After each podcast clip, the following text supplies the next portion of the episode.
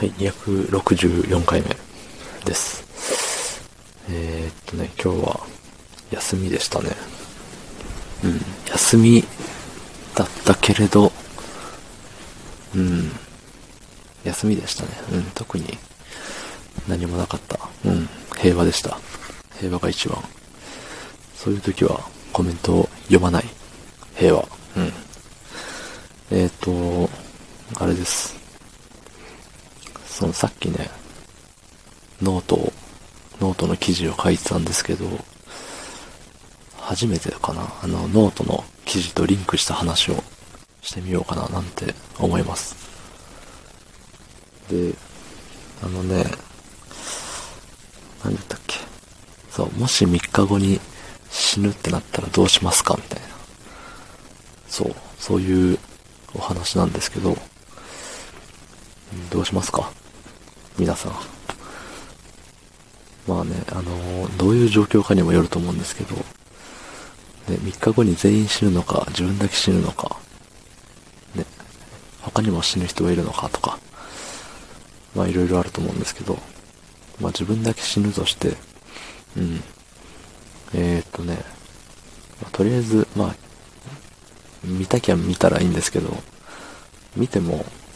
見るほどのものじゃないんで、もうここでも言っちゃうんですけど、身近な人、というかお世話になった人に、感謝と、これから、ね、元気で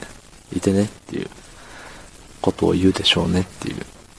ことを書いてます。はい。見に行ってもそれ以上のことは書いてないので、見に行く意味はありません。で、まあ、今までね、高校の卒業式であったりとか、大学卒業式であったり、別れの場っていくつか経験してるとは思うんですが、それに近いものなのかなと思います。で、卒業式とかは、また今度会おうねとか、LINE 交換しとこうとかいう風になると思うんですけど、これからの未来に会うかもっていう前提で、じゃあまたねって、どっかで会おうねって言うんですけど、死ぬ場合はもう会えないので、さよならですよね。そんな中でね、じゃあ何を言うかっつったら、もう今までありがとうしかないですよね。あとはもう、自分はいなくなるけど、元気でやるよって、元気でやってくださいねって、ってなると思うんですよ。そう。だからね、じゃあ3日あるって言って、相手との時間もあるんで、それこそね、LINE で済ませたり、電話で済ませたりしたら一日で終わると思うんですけど、特に思い入れのある人というか、そういう人には直接会っておきたいとか、そういうのもあると思うんですよ。そう、だからね、月1とかで、ね、もし死ぬとしたら、誰に挨拶するか、みたいな、考えてもいいかなって思いますね。今コロナで、とかね、仮にコロナにかかって重症化して死ぬっていうパターンもあるでしょうし、ね、急に事故に遭って死ぬっていう可能性もあるでしょうし、